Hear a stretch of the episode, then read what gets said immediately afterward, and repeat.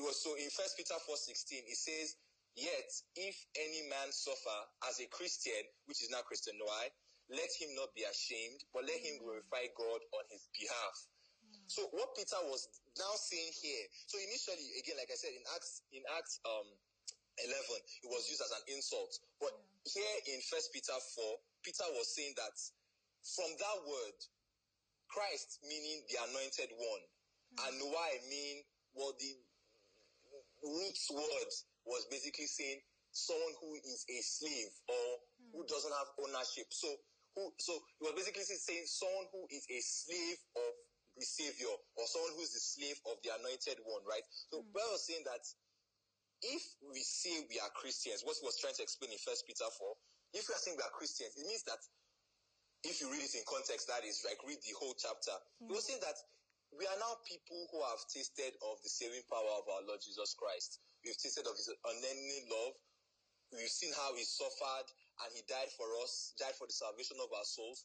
So you see, therefore, because we are saying that we have seen this in Christ and we have believed in what he did and we are deciding to follow him, in that same way, we are now slaves to Christ, sort of, or we are now slaves to his purpose. Mm-hmm. Therefore, in that same way, according to God's will, we are now living a life of total dedication to God or to Jesus Christ, like living a life of total dedication to his word, his purposes, mm-hmm. that we become as Christ or a follower of Christ. Because in those days, right, slaves usually receive this thing like an imprint or an emblem. They're usually like marked on their body in some way.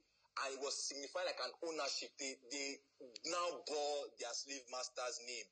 So that was the kind of like the picture Peter was trying to denote that look, it's no longer so if you say you follow Christ, everything you see your master do, Mm. you should do as well, right? So we become followers of, followers of Christ. We are now the light of the world, as Christ was the light of the world.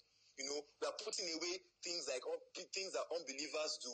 Like Peter was saying in First Peter four, we are putting away things like debauchery, sexual mm. sin, worship of mm. demons, etc. He says, so he was really he was at this point now trying to explain what Christianity really is.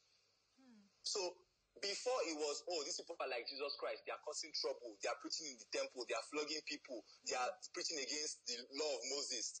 All that and all that. They are saying grace. Oh, you don't need to be circumcised. Everything.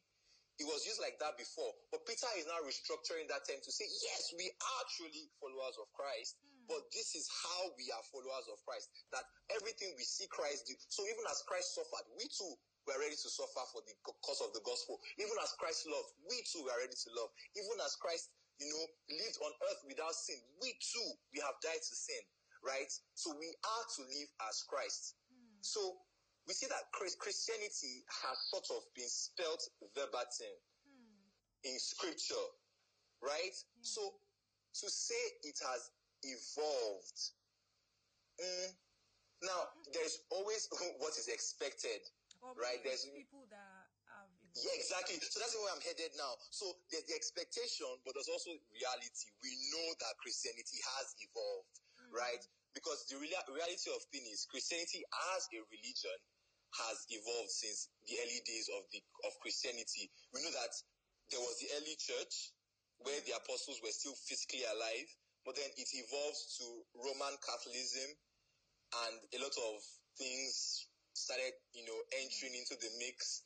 Then there was the Eastern Orthodoxy, mm. where we now had churches in the East, where like the church in Ethiopia, the mm. church in Turkey, those also earlier churches, right? Then we now know of the Protestant Reformation, like that's the Lutheran, the Calvinist, and from all those ones, the newer ones then also stemmed out. We now know of the Protest, um, the Pentecostal, the Anglican, the Orthodox, the Methodists, and all those other ones we now have today. So yes, there has been an evolution of the religion of Christianity as its practiced over, you know, this space of time. And but if if we are, if we really look at things, we see that the evolution has been due to man-based errors and mm. doctrines than than really a move of God. Hmm. So we see that Christianity really has been trying to make a full circle back to what was the original plan. so the evolution was not evolving to something new, but evolving to what it originally was. Mm. So again, that's why I say my answer is, is of yes, Yes, and a no. Yes, yes. right? So